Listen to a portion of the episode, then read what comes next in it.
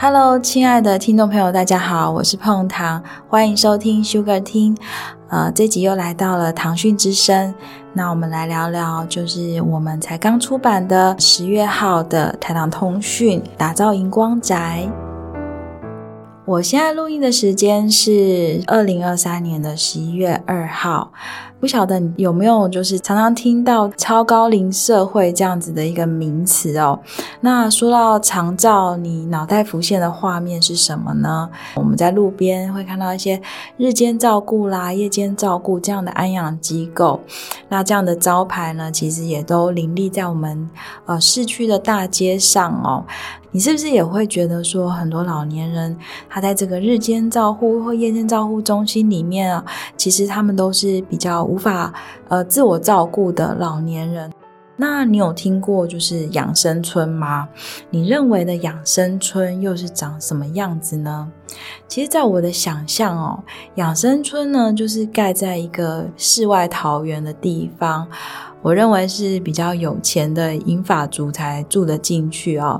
那里面呢，配有一些医院呐，还有照顾机构哦。它其实是制成一个天地的，比较在隐居的空间里面呢。长照机构啊，跟养生村这两个名词，其实在我心目中是有某程度上的一个情境的落差。再问问各位哦，你有听过银发住宅吗？那你认为的银发住宅是什么样子？我自己在听到银发住宅，那其实就比我认知的长照机构啦、养生村这样的名字再更更新一点。毕竟我们都以前都讲老年住宅嘛，银发这个名词哦，也大概都还是这几年的事情。在新闻上，我们会看到“银发住宅”这个名称，可是，在实际的生活当中呢，就如我在居住的高雄来讲，其实我也不知道银发住宅在哪里哦。那实际生活中呢，其实对我来讲也是很陌生的。在台糖的今年年底，台南崇贤住宅银发宅就要完工了。那在明年呢，二零二四年会正式的营运。这一集的 Podcast，我们就可以抢先的知道这栋住宅的规划哦。透过像我这样子说故事的方式啊，也许你会知道更多不同的银法住宅，它是用什么样的方式来经营的。台糖也会用什么方式来打造有居民生活样貌的首领好宅哦。从我小时候有印象以来哦，就是我阿嬷已经是中风了，她下半身瘫痪，然后起居都需要有人来照顾。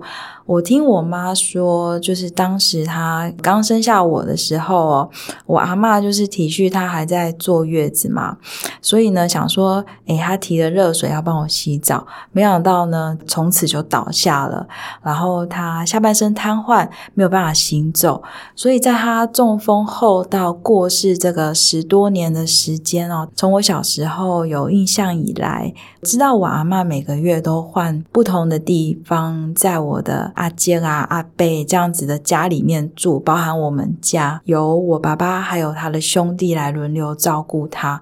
我们是住在三楼的公寓嘛，呃，另外的叔叔就会来帮忙，就是我爸来把我阿嬷搬动到这个三楼的空间。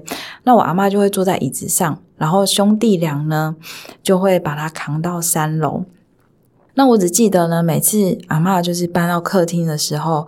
啊、不仅他自己满头大汗哦，但我爸啊，还有我阿姐啊、阿伯啊，他们也都是气喘如牛。这真的是非常辛苦的一件事情哦。我阿妈她个性其实蛮温和的，然后她话也不多，她就只是这样子很腼腆的这样笑笑哦。我到现在还记得，就是隔几个月看到我的时候，她就会抓着我的手，然后也是这样子很腼腆的笑，这是我对阿妈就是最深的印象。我爸在六十岁的时候，因为他脑部的肿瘤开刀，他也造成了这个行走不便的一个后遗症。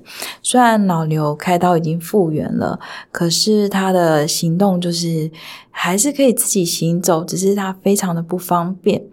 那我妈妈就想起了那段我阿妈生病的那个时间哦，那个折磨，所以呢，她就干脆她就卖掉了呃，我我们从小住到大的公寓，换了一栋电梯的大楼来照顾就是行走不便的爸爸哦。但是她还是非常的懂得喘息的重要，也会趁着我爸就是不需要陪伴的时间，他外出呢，就是跟朋友聊聊天啊，逛街啊，或喝下午茶。那前阵子他膝盖比较痛，听了医生的话呢，他就做了这个人工膝关节的手术。那我在医院照顾他的时候，呃，我就看到了他这个疼痛无奈的那一面。那我也很庆幸，就是当初他很果断的卖掉了。哎，我们这个三楼的公寓哦，而换了大楼。因为他出院回去之后呢，其实他跟我爸都是行动不便，但是呢，还好有这样子一个电梯啊，搭乘这样的一个呃进出的机制，也有管理员可以看顾。哎，他这个老人家走路的不方便性哦，这样子我就还可以好好的回来上班，然后照顾家庭。假日呢，我再回去看看他们。该都听过这一类的资讯哦，也就是说，台湾即将在二零二五年就是正式的迈入超高龄社会，也就是说，每五个人就有一个人是超过六十五岁以上的。过去呢，我们常常会听到养儿防老这个观念，但是我现在却深刻感觉到，其实在我父母生病的时候啊，我其实是没有办法一直在他们的身边，一直照顾他们。我爸生病的时候呢，我妈其实是主要的照顾者。但是当我妈生病的时候，这个照顾者变成了是我。好在就是我爸爸那个部分是，呃，我的叔叔。当我在医院，没有办法抽身的时候哦，他就是会帮忙照顾我爸，然后看顾他的起居。所以当我妈出院的时候呢，我还可以就是回来上班，利用这个长照二点零的服务，我就申请了每天有两小时的服务时间。那有居服员就会来帮忙买饭、买生鲜蔬果，还会帮忙打扫家里哦。带他去公园，就是复健啊、散步之类的。只能说，就是我妈生病的这个时间点，呃，身为照顾者的我算是幸运的。比起就是我阿嬷生病的那个年代，比起就是我爸生病的那个时间点，还要再更幸运一些哦。所以前阵子我就一直在想说，如果有一天换成是我，走路也需要靠着助行器或轮椅的帮忙，听力啊、视力都不好的时候，我呼吸的每一天每一刻哦，我应该是用什么心态来过活？如果有个安全舒适的居住环境哦，那将是一个蛮重要的事情。其实，因为人口老化已经是呃全球都必须要面临的挑战。从居住上看起来呢，有一些成功案例，我来跟大家分享一下。最具代表性呢，就是荷兰的 Humanitas Deventer 的长照机构，它闻名的计划呢，就是它这个青银共居这个计划。也就是说，他这个计划就是把学生跟长者哦，把它聚集在一起，共同呢分享生活上的一些互动啦。社交这样子，然后来提供就是互相学习的机会哦。很多学生是为了节省开支，然后住进了 Humanitas。他只要每个月有三十个小时来跟这个银发邻居们互动哦，就可以像是打工换宿一样，获得免付房租这个优惠哦。那有人呢就比较擅长社交，所以他每天就跟长者们聊聊天啦，教他们用手机啊、平板，甚至使用社交软体。那长者们呢也会交换自己的技能，譬如说教吉他啦、教插花的一些技巧哦。那有的人呢，他就会带着长者外出去购物或者是散步。这个地方提供了很多化解人与人之间年龄的隔阂哦，那无形当中呢，也替长者们就是提供了复健啊，这个赋能的服务。另外还有一个案例就是位于美国呢马萨诸塞州的 LaSalle Village，是由呃 La s a l e University 它所资助来成立的哦。那除了提供就是居住的长者们一个舒适的环境以外哦，那也有提供医疗照顾。最特别的地方就是鼓励居民们来参与这个学术课程。那因为它毕竟是大学嘛，所以它也有本身就有一些呃艺术啦、音乐、历史、人文这样的资源。所以呢，他来提供长者们这样的一个讲座课程哦，无形之中创造出一个比较智慧跟活力的一个环境。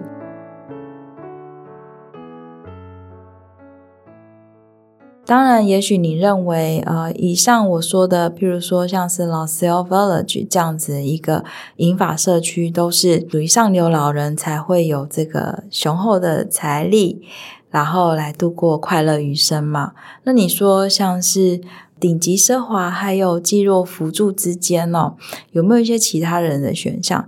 其实我要讲的这个区间呢，可能也就是。一般人，大部分人的收入的这个区间，我们来看看同样位在美国马萨诸塞州的 Opus Newtown 银发社区。它是由非营利组织 Second Life Communities 所成立的，专门来提供六十二岁以上中产阶级的银发族来入住。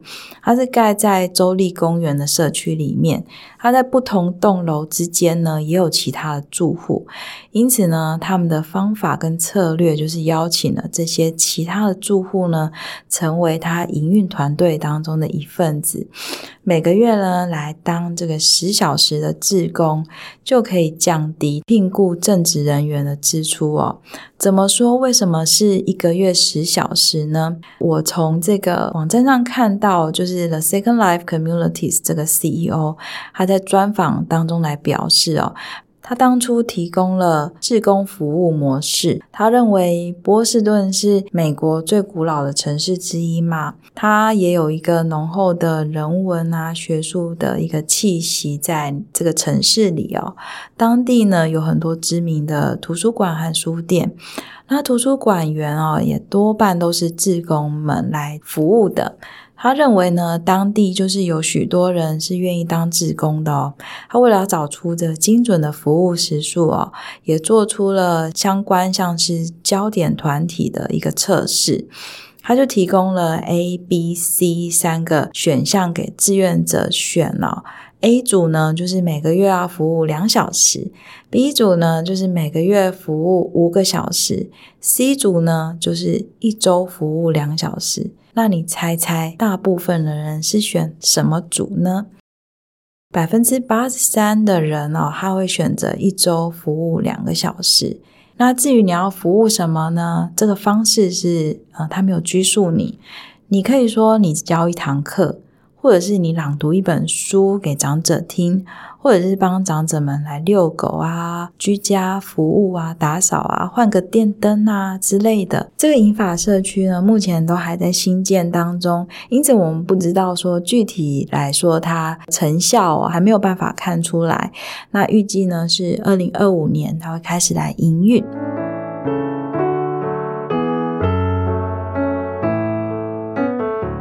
台汤也从二零一九年就开始收集银发住宅的相关资讯啊。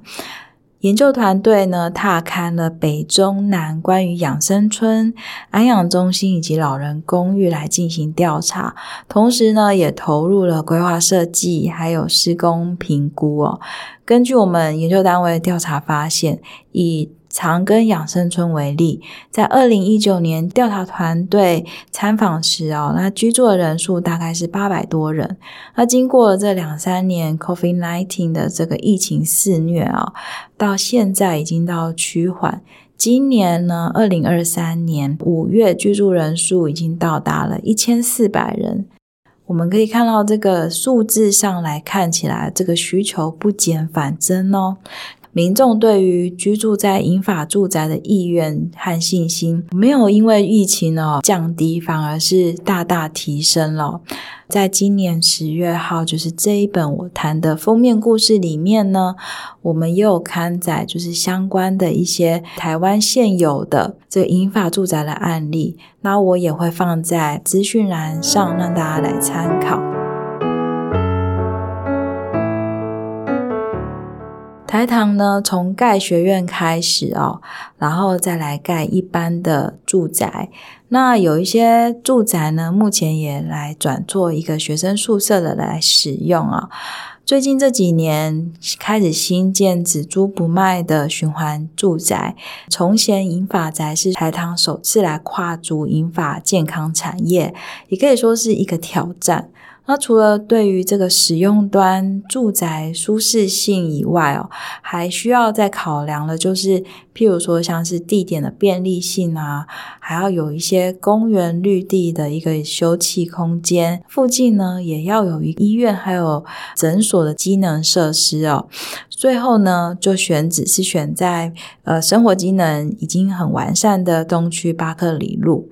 然后开始来着手规划老人住宅的通用设计，同时呢，也有在考虑轻盈共居的可能性。特别要说的就是台南崇贤银法住宅，它是以老人居住通用设计的这个原则来规划的哦。地下有一层楼，地上有七层楼，这个钢筋混凝土建筑，总共规划有一百零三户，房型呢分成了套房、一房型跟二房型这三种格局。那每一户都是独立，都有独立的卧室、客厅跟厨房，那也有一个宽敞的阳台空间。还有呢，在公共区域的部分啊，就有规划交流厅啊、常青教室，还有养生餐厅。在景观的合院当中，有一个中庭，也有一个体适能的空间。那预计呢，在今年底会完工哦，明年二零二四年正式营运。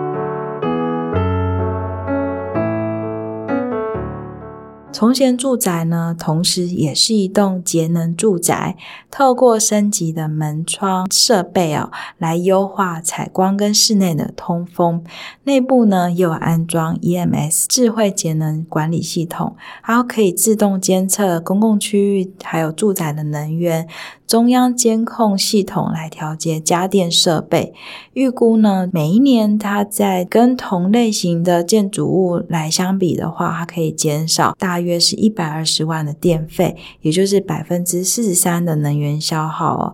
所以说，这栋建案哦，可以是以呃近邻节能设计的手段来导入循环智慧建筑的案例。